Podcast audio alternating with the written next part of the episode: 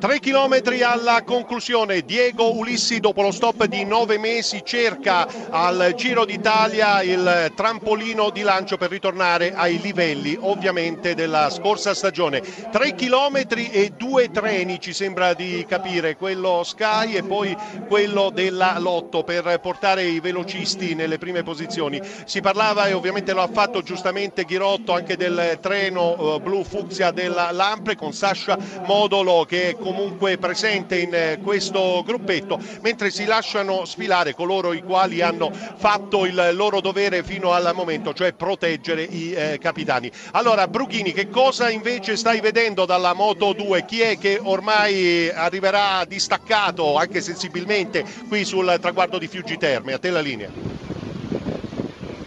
Sto vedendo che si è lasciato sfilare innanzitutto Ivan Basso che oggi ha lavorato tantissimo per scortare naturalmente il suo capitano, per scortare la maglia rossa Alberto Contador. Adesso in coda al gruppo si è lasciato sfidare anche un altro elemento della Team Saxo, si tratta esattamente di Rogers. Dunque vediamo invece che sta in qualche modo cercando di recuperare posizioni il corridore eh, tedesco Greipel. Francamente non sappiamo cosa gli sia successo, cercheremo di capirlo magari al termine di questa tappa, ma Greipel è ancora ancora in grandissima difficoltà.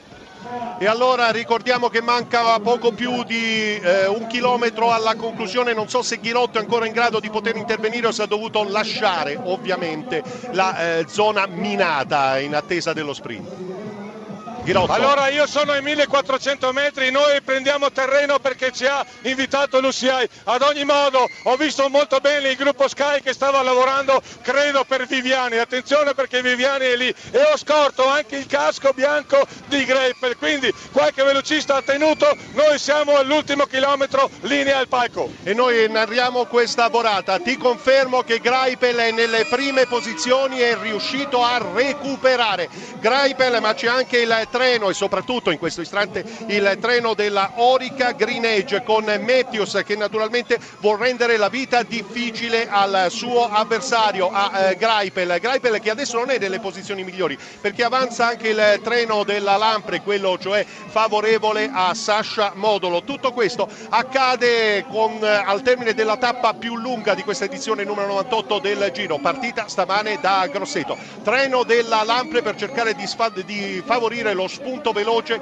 di eh, Modolo. La Orica Greenedge però non molla con eh, Mattius che sta disponendo i suoi uomini nella posizione migliore con eh, intanto il lavoro finito per Ferrari, apri pista di eh, Modolo, la, lancia- la, volata sta per essere lanciata, un tratto in leggera salita, Modolo ai 400 metri si accuccia in terza posizione per cercare di piazzare soltanto nel finale il suo spunto conclusivo, ma c'è Matthews che lo sta marcando, Greipel invece ha perso le ruote dei migliori in questo questo istante non vediamo neppure più il team Sky con ovviamente Viviani gran favorito della vigilia in caso di arrivo compatto insieme a Greipel. La volata è stata lanciata anche Sonny Colbrelli nelle prime posizioni. Parte però Sasha Modolo che prova a vincere, va a cercare il successo ed è lui che Ulissi, Ulissi, Ulissi a battere tutti. Ulissi, Ulissi a battere anche il suo compagno di squadra. Incredibile il successo di Ulissi davanti a Gerrans che dovrebbe essersi passato iniziato al secondo posto.